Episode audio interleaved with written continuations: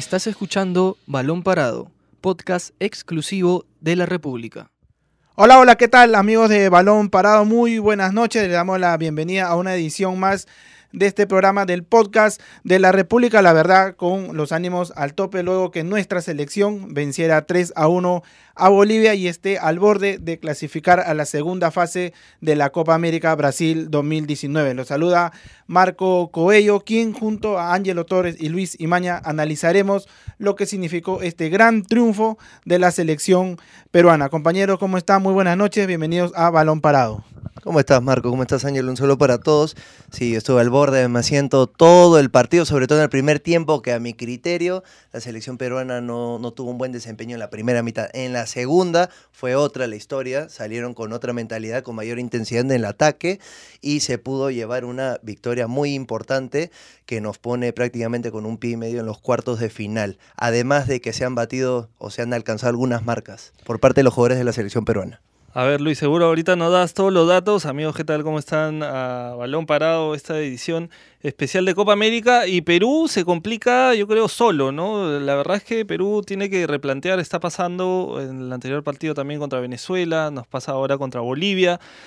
Tiene que replantear en el camino, hay errores que, que se están cometiendo, que tiene que analizar, creo, Ricardo Gareca, que también ha hablado y que se queda, que, que rescata la actitud de los jugadores, ¿no? De poder levantarse después de un gol en contra. Pero, a ver, antes de que, antes de que Perú pueda empatar, era un equipo completamente desconectado. O sea, no entre Cueva, Farfán y Paolo. Aparte que, que algo que mientras veíamos el partido también en, en la redacción, eh, desconectadas las líneas y los jugadores no parecía faltar hasta un poco de actitud, ¿no? Que, o sea, puede faltar todo lo que quieras, de repente no hay espacios, hay que hay complicaciones, pero la actitud no puede faltar y es algo, no sé si fue un poco de miedo a un escenario que se pueda complicar, a una posible eliminación, este, no sé, pero hubo momentos donde Perú tuvo una laguna futbolística bastante grave que se termina levantando desde el gol de Guerrero, ¿no? De una jugada, de un pase de Cueva que en realidad lo estaban destruyendo en redes sociales en ese momento. Ojalá que haga algo. Leía a varios que decían, ojalá haga algo, este, ahorita me cae la boca y justo metió el pase, ¿no? Pero fuera de ese pase tampoco es que hizo mucho más Cueva. Y, y bueno, yo creo que entre Farfán y, Guerrero ya en el segundo tiempo se, se levanta Perú y, y, consiguen los goles, que Flores también mete el tercero y creo que entró muy bien y jugó muy bien. Y y consigue un triunfo clave que yo creo que ya Perú está prácticamente, tiene que pasar algo muy, muy, muy grave o en los otros grupos como para que no pueda clasificar.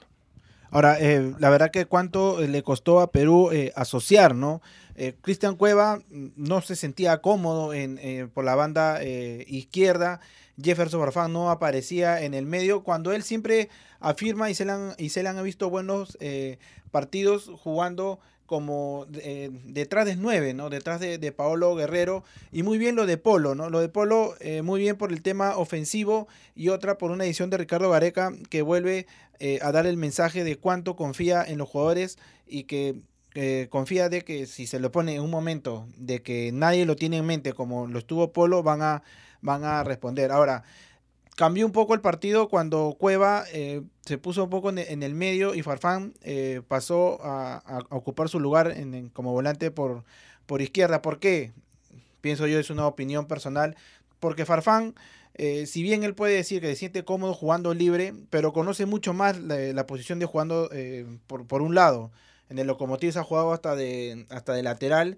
En el Charque en su, en su mejor época también ha jugado como volante. Entonces me parece y dejó claro que se siente eh, también más cómodo en ese lado y Cristian Cueva no y me parece que por ahí venía el problema en el primer tiempo que no había esa conexión entre la defensa y los y los volantes ofensivos. Sí, bueno, en el primer tiempo se vio un Perú parsimonioso por así decirlo, a diferencia del segundo tiempo que parecía que habían salido con el cuchillo entre los dientes, se vio mayor intensidad, mayor agresividad.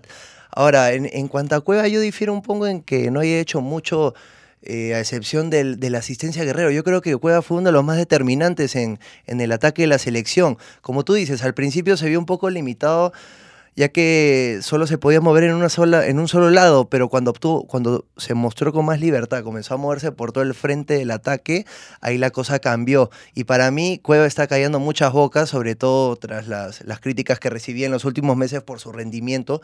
Yo creo que desde, desde estas convocatorias a la selección peruana, donde se disputaron dos amistosos contra Costa Rica, Colombia y los partidos contra Venezuela y Bolivia, Cueva ha sido uno de los más constantes en cuanto a rendimiento. Además, eh, los goles, los goles de, Guerrero, de Farfán y de Edison Flores, para mí son, eh, son conmovedores también por el hecho de que hace tiempo que no se reencontraban con el gol en, en, selección. Por ejemplo, Guerrero, obviamente después de todo el calvario que pasó con la suspensión, volvió a anotar con la selección peruana. Después Jefferson Farfán hace 15 años que no metió un gol con la, en la Copa América, desde la Copa América. ¿no? Tantos años. Correcto, desde la Copa América que se disputó en nuestro país. Y Edison Flores parece ser un predestinado para los goles importantes.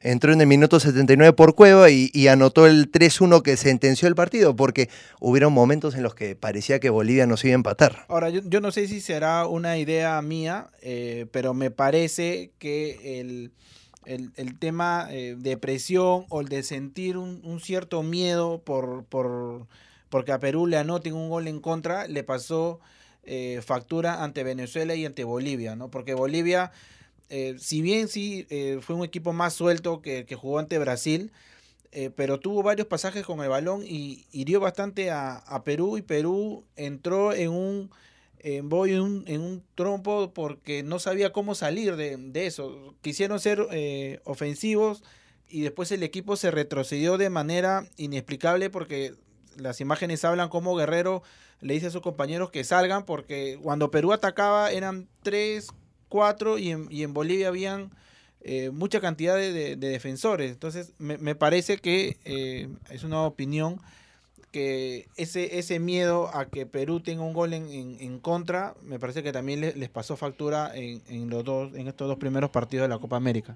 Claro, y veías ahora contra Bolivia, veías a Farfán en un momento empujando a todos, ¿no? Y como hay que salir, hay que buscar, hay que buscar este el gol, porque finalmente como comentaba Marco también, eran superados en número, ¿no? O sea, si tienes un rival que tiene 8 o 9 jugadores metidos en su cancha y tú atacas con 3, es normal que te puedan superar, ¿no? Porque, a ver, Guerrero estaba bien marcado, había este, varios jugadores que, que, no podían desequilibrar porque no tenían espacio, ¿no? Entonces se tenían que apoyar más. Ahora en el segundo tiempo se vio un partido este, mucho más abierto, ¿no? Pero Luis, a ver, eh, ¿qué marcas ha llegado ahora Paolo Guerrero, históricas, ¿no? Porque ha alcanzado a o bueno, está, está cerca, mejor dicho, de Lolo Fernández, ¿no? Le ha alcanzado en una marca y está cerca, se ha acercado un poco más en otra marca. Claro, hablando de la marca que alcanzó a Lolo Fernández, ha sido la marca de, de cinco Copas Américas donde ha anotado gol empezando por el 2007, 2011, 2015, 2016 y este último 2019. Y yo creo que igual la supera, ¿no? Porque el próximo año va a haber una copa también en Colombia, o sea, Colombia y Argentina, Perú va a jugar en, en, Colombia, así que es muy probable que pueda superarla. Correcto, con la Copa América, la nueva edición que, que van a crear para el 2010 para poder alinear tanto la Copa América con la Eurocopa. Guerrero tiene una oportunidad de oro para sobrepasar a Lolo Fernández y también con el gol que metió contra Bolivia alcanzó a Eduardo, a Eduardo Vargas que había anotado dos goles a Japón y lo había sobrepasado en la tabla histórica de goleadores. En este momento Pablo Guerrero tiene 12 goles en todas las Copas Américas que disputó y se encuentra a 5 de poder coronarse como el, el, máximo anotador histórico. Ahora, compañeros, eh, no sé si ustedes también podrán compartir esta preocupación, eh, pero me parece muy extraño la ausencia de eh, André Carrillo en el partido con Venezuela y sobre todo acá ante Bolivia un jugador de que ha, ha tenido... Con Venezuela jugó, ¿no? Cinco claro, minutos, siete minutos, minutos, pero jugó. Pero era, era un jugador que, que, que tenía eh, más tiempo, ¿no? Claro, pero a diferencia de los otros encuentros que había disputado, es bien raro que solo entre cinco minutos. Cinco minutos y ahora... Eh, ¿Hay algo más fuera de lo futbolístico? No sé, es una eh, es, una, es una gran interrogante, ¿no? Porque si Ricardo Gareca dice eh, de que no está en, al 100% físicamente porque tiene una lesión, entonces ¿para qué jugó los dos primeros amistosos? Y no lo ponen en los partidos oficiales, entonces es, es un poco extraño, ¿no? O, no o, de repente yo me estaré equivocando en esa percepción. No, no, sí, yo creo, a mí también me parece muy extraño, eh, fuera de que Polo, a mí me parece que hizo un buen partido tácticamente, que es un, es un jugador que, que, que aporta bastante en ataque y en defensa. Eh, me parece extraño también lo de Carrillo, ¿no? Es uno de los jugadores que probablemente más explotó, más se desarrolló con, con.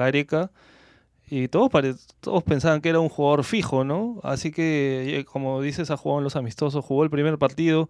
Que se sepa, no tiene ninguna, ningún tema eh, físico o impedimento físico, por lo menos no, no, se, no se ha dicho todavía pero parece eh, extraño, ¿no? Puede ser decisiones tácticas, pero no sé, a ver, entraron hoy día, entró Flores, este, entró, entró Araujo, porque estaba lesionado Zambrano y al final entra Canchita, ¿no?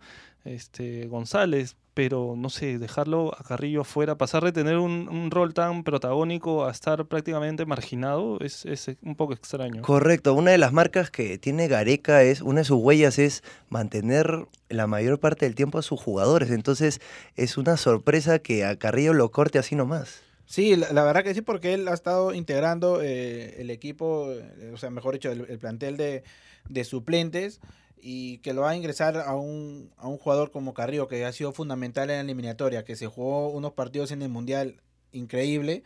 Si bien es cierto que está en una liga no tan competitiva, pero ya eh, tener otras, otras opciones que, que, antes le costaba a Gareca eh, decidir, me parece eh, bastante extraño. No podemos adelantar algo más que lo deportivo porque no, no tenemos esa esa información y también si físicamente está al 100%, ¿no? Tan mal lo ha visto Ricardo Gareca para que lo excluya de, esa manera.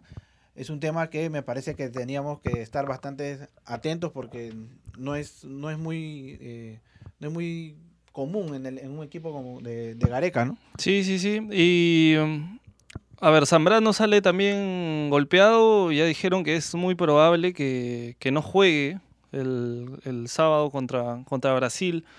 A ver, un, un, primer análisis podríamos hacer sobre qué debería o cómo podría plantear el partido Perú contra Brasil. ¿Cómo creen que debería salir Perú? ¿Un poco más defensivo? ¿Debería salir con el mismo planteamiento?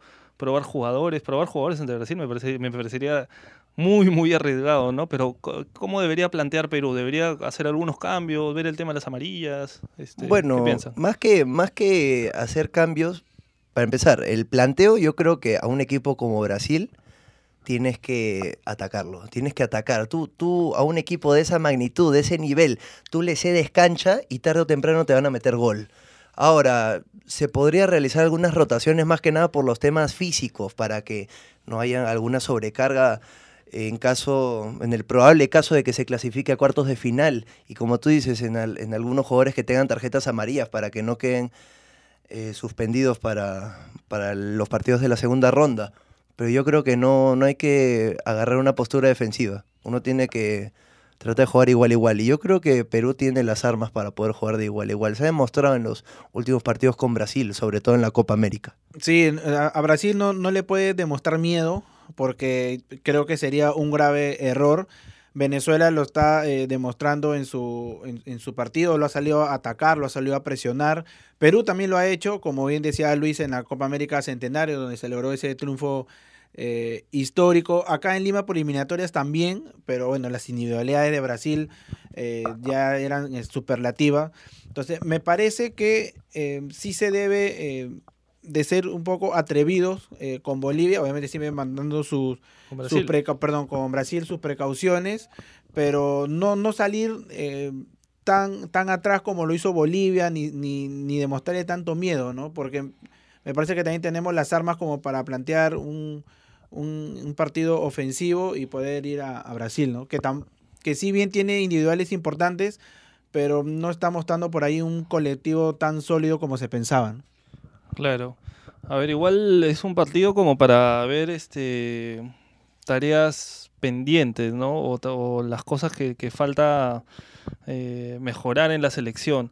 Aparte, en realidad es un, es un escenario diferente, ¿no? Porque, a ver, contra Venezuela está bien, se veía un partido igualado, un poco más igualado, pero igual si le preguntabas a la mayoría y te tenía que dar un favorito, por ahí se inclinaba por Perú, ¿no? Decía, no, Perú ha estado en el Mundial del año pasado, bla, bla, ¿no? Este, tiene ya un plantel sólido, el mismo técnico pero eh, con Bolivia, Perú también aparecía como favorito, ¿no? Pero ahora en este Brasil-Perú, Brasil obviamente es el favorito, ¿no? Es anfitrión, tiene un plantel mucho más, eh, más amplio de, jugadores que están en clubes importantes en, en, Europa, a pesar de que no está Neymar, ¿no?